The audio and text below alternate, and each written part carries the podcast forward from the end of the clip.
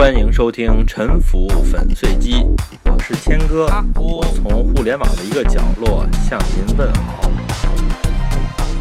我昨天坐飞机飞过了河南省的西部和河北省的南部，当时天气非常晴朗，我从万米高空啊看地面上是一清二楚，这里面有一个东西非常的显眼壮观，是什么呀？就是一条运河啊，绵延千里。运河两侧的这个堤岸啊，在阳光下呀，白的耀眼。这个运河走线是非常的笔直，在河道纵横、图案自然的华北平原上边啊，就显得非常的突出。而且啊，这条运河非同小可呀，每次要跨越一条河流的时候啊，它总是和这条河立交的，就是说这条运河里面的水和其他河流当中的水啊，不发生任何关系。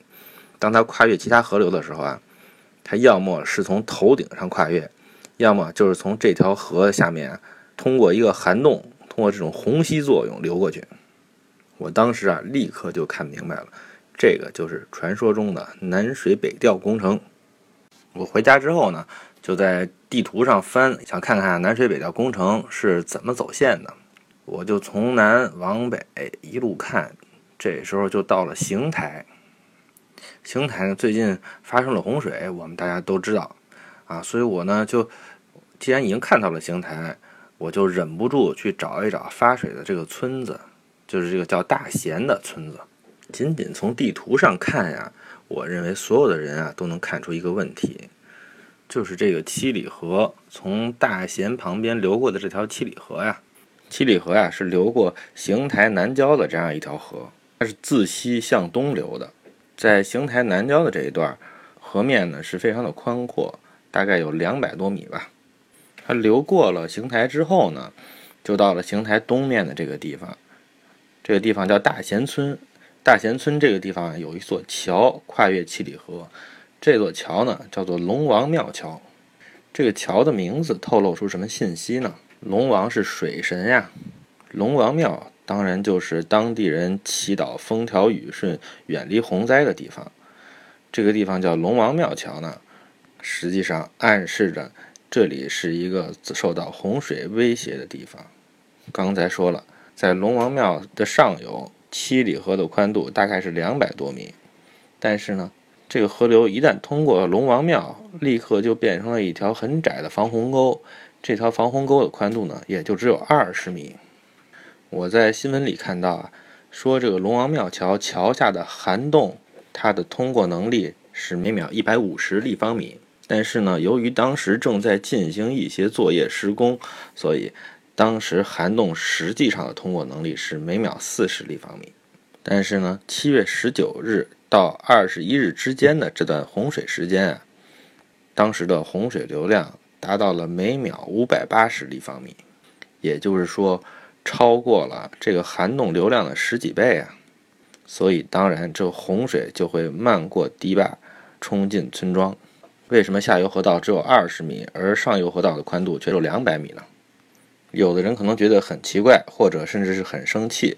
啊！我在这儿就给您解释一下，因为在中国的北方，河道的季节性一般都是非常强的，在一年的多数时候呢，都属于是枯水期，在这个时候河道当中是没有水的。就好像在电影《阳光灿烂的日子》里边，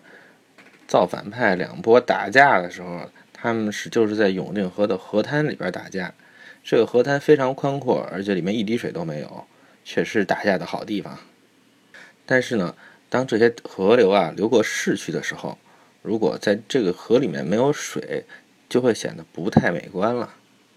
所以呢，在市区修建一些堤坝，把水拦住。把这个宽阔的河道呢，作为一个个的小水库，然后呢，来形成这种常有的这种水井呢，实际上是一个非常普遍的实践。举个例子，比如说山西的这个汾河吧，汾河呢，在很多地方都是没有什么水的，或者是很窄的，但是呢，在它穿过太原市的这一段，河道很宽，而且看起来景致啊非常优美，这样就提升了太原市的形象。类似的呢。还有沈阳的浑河，四川德阳的绵远河，石家庄的滹沱河，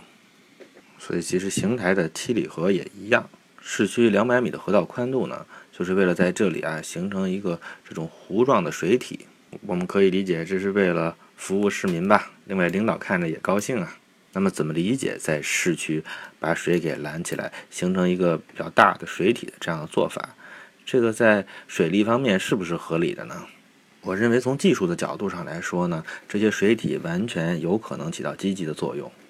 现在有一个时髦词儿呢，叫做“海绵城市”。它的意思就是说，这个城市里面呢有一些水体，这些水体呢平时可以空在这里，洪水来的时候呢，这些地方呢可以容纳一些洪水，这样呢就可以减弱这个洪水的来势嘛。这其实是一个没有什么技术含量的东西，虽然现在炒得特别火吧。换句话说呢，七里河上的这些水坝呀，或者是宽阔的七里河，它的融水的能力，实际上呢就构成了这样的一个海绵。前提是啊。在洪水来之前，你要把海绵挤干。如果你的海绵里面水是是湿哒哒的，水是饱和的，那洪水再来的时候，你也吸不进去更多的水啊。我不知道在这个汛期到来之前，邢台市有没有把七里河的水排干？这个呢，是我作为一个缺乏调研的人提出的一个问题吧。另外，有一个武汉长江日报的消息呢，引起了我的注意。他说呀，在暴雨中，南水北调西侧的排洪渠，渠中的洪水呢，也汇入了七里河，从而增加了七里河的水量。但是我们也不能匆匆的就下结论，认为南水北调工程呢，加剧了这次洪水灾害。但是呢，我呢来帮大家理解一下，从原理上，南水北调工程对华北的水文情况发生了哪些影响？太行山的东麓和华北平原整体是西高东低的，在这上面有很多自西向东从高到低的河流，这些河流呢大大小小，它们之间的关系是平行的，每一个河流呢有自己的一个小小的流域，而南水北调这条运河从华北平原啊是由南向北啊横切而过，它呢是切过了所有的大河和小河。当然，这些大河不可能真正切断，还是要保证它和南水北调之间的立交关系。但是这些立交工程啊，耗资巨大，所以在现实操作当中呢，我们实际上是保持了这些大河，但是呢，损失了一部分小河。这些小河呢，就被南水北调的运河切断，然后呢，他们会汇入。南水北调运河侧面的一条防洪沟，然后汇集到那些没有被切断的大河当中，就好像腿断了，外科医生给接腿，这时候医生呢，他一般只会把大血管和神经接上，那些那些特别小的毛细血管呢，它其实是没有能力接上的。这样的话呢，接上之后呢，虽然整个这个功能大体运作是可行的，但是。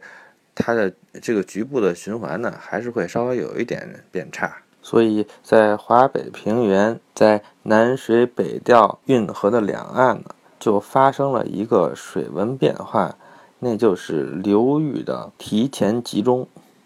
所以它会在一定程度上增加这些大河的洪水流量，所以南水北调并不是修了这一条。引水渠就完事儿了，它对周边造成的水文影响呢，实际上也需要这些周边的流域当中呢，做出相应的防洪应对。如果你没有做出适当的、足够的应对的话，那么你的洪水风险就会提高。我上面的说法呢，并不针对这一次七里河漫堤的个案，因为我并没有严谨的计算。来证明，而且呢，我认为这次大贤村发生的悲剧，实际上也并不是南水北调工程直接造成的，因为上面说过，大贤村的龙王庙桥桥下的涵洞，它的通过能力是每秒四十立方米，而七里河上游东川口水库，它的出库洪水量就已经达到了每秒三百八十二立方米。也就是说呢，在这种情况下，大贤村被放弃，实际上就是一种明摆着的事情。换句话说，大贤村从很久以前就已经被放在一个随时受到放弃的处境上。但是政府和村民呢？我看在这个事件当中，多数人对此是茫然无知啊。邢台市向社会道歉，他们表示啊，他们预判不足，应急能力不足，灾情统计核实上报不及时、不准确。但是我并不认为这些是最主要的问题。我认为真正的问题是邢台市的防洪部门，他们缺乏常识，科技素质差。人不能都靠经验吃饭，不能什么都凭觉着。去年没发洪水，我觉得今年就不会发洪水；十年没发洪水，我觉得后面十年也不会发洪水。这个确实不是责任问题，而是素质问题。这就是我对这一次邢台洪水的汇报。我在封面图片里面放了一个大贤村的龙王庙桥的图片，你可以看到这里河面骤然缩窄的这样的一个情况。另外一张图片是南水北调工程跨越七里河处的局部图片，你可以看到在北侧，也就是这个图片的上面，南水北调运河的西侧有一个。排洪沟啊，这个排洪沟实际上是七里河的一条支流了。另外，你还可以看到这个排洪沟上面的一个正在建的一个高档小区啊，大概是在画面的左上部。